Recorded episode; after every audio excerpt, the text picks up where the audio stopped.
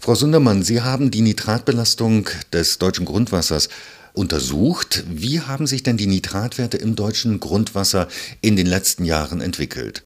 Zunächst einmal haben wir uns den Untersuchungszeitraum zweitausendzwölf bis zweitausendsechzehn angeschaut und Daten analysiert.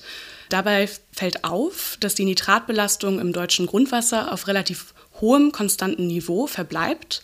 Insgesamt überschreiten knapp achtzehn Prozent der rund zwölfhundert Grundwassermessstellen des Grundwassermessnetzes der Europäischen Umweltagentur den Nitratgrenzwert, der sich bei fünfzig Milligramm pro Liter. Wo hat das denn stattgefunden? Wo sind die Bereiche, wo die Grenzwerte der Nitratbelastung am ehesten oder am deutlichsten überschritten wurden? Gerade in Gebieten mit landwirtschaftlichen Nutzungseinflüssen wie Ackerland, Grünland und Sonderkulturen überwiegen die Nitratkonzentrationen zum größten Teil den E U-Grenzwert von fünfzig Milligramm pro Liter. Das sind besonders die Bundesländer Niedersachsen, Sachsen, Sachsen-Anhalt, Rheinland-Pfalz und Schleswig-Holstein. Welche Folgen haben denn diese hohen Nitratbelastungen fürs Grundwasser und allgemein? Die Belastung des Grundwassers hat gleich verschiedene Folgen. Einerseits ähm, hat es ökologische Auswirkungen, indem beispielsweise Biodiversität verloren geht. Andererseits gibt es auch gesundheitsgefährdende Einflüsse. Gerade für Säuglinge in den ersten Lebensmonaten besteht die Möglichkeit einer Erkrankung, sodass der Sauerstofftransport im Blut gehemmt wird. Und das äh, findet man besonders für Säuglinge in den ersten Lebensmonaten. Des Weiteren wird auch ein Verdacht auf eine kanzerogene Wirkung diskutiert.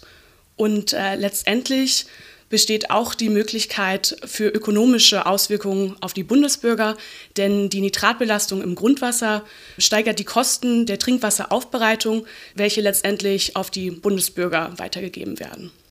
Wie ist das denn überhaupt zu erklären, dass immer noch die Nitratbelastung im Grundwasser konstant hoch bleibt? Also Stickstoffdünger ist ein wichtiger und gängiger Bestandteil vom landwirtschaftlichen Anbau. Dort, wo viel gedüngt wird, also übermäßig mehr als die Pflanzen, die Nutzpflanzen aufnehmen können, verbleiben Stickstoffrückstände im Boden.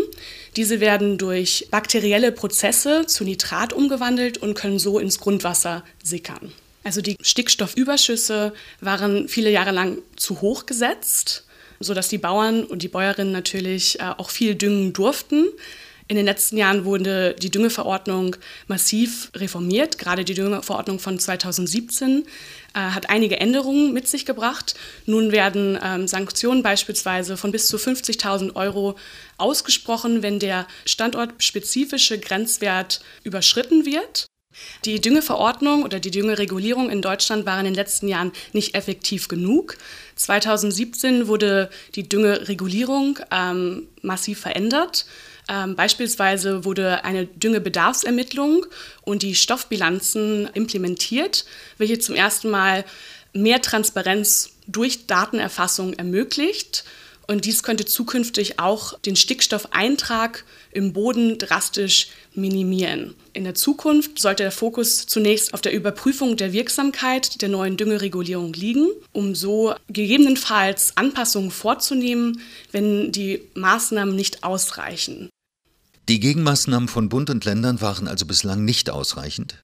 Im vergangenen Jahr hat die Europäische Kommission die Düngeverordnung zweitausendsiebzehn als nicht ausreichend äh, bewertet, um die Einhaltung der Nitratrichtlinie sicherzustellen. Daraufhin wurde ein Zweitverfahren gegen Deutschland erlassen. Äh, momentan wird an der Düngeverordnung zwanzig zwanzig gearbeitet, die in wenigen Wochen in Kraft treten wird. In anderen Ländern scheint man da weiter zu sein. Warum funktioniert das in anderen europäischen Ländern, aber nicht in Deutschland? Um die Nitratbelastung im Grundwasser effektiv zu reduzieren, muss der Stickstoffüberschuss im Boden zunächst ähm, angegangen werden. Das wurde in Dänemark und Niederlanden beispielsweise durch eine stringentere Regulierung in den letzten zwanzig bis dreißig Jahren erzielt. Also es gibt keine schnellen Lösungen, um die Nitratbelastung im Grundwasser zu reduzieren. Es muss vor allem der Stickstoffüberschuss erst einmal kontrolliert werden. Das heißt, Deutschland hinkt mit seinen Maßnahmen hinterher? Das könnte man so sagen. Also beispielsweise wurde bereits neunzehnhunderteinundneunzig ein Düngeregister in Dänemark implementiert. Deutschland hat jetzt mit der Düngebedarfsermittlung und den Stoffbilanzen von zweitausendsiebzehn einen ersten Schritt getan, um den Stickstoff Eintrag in den Boden zu reduzieren.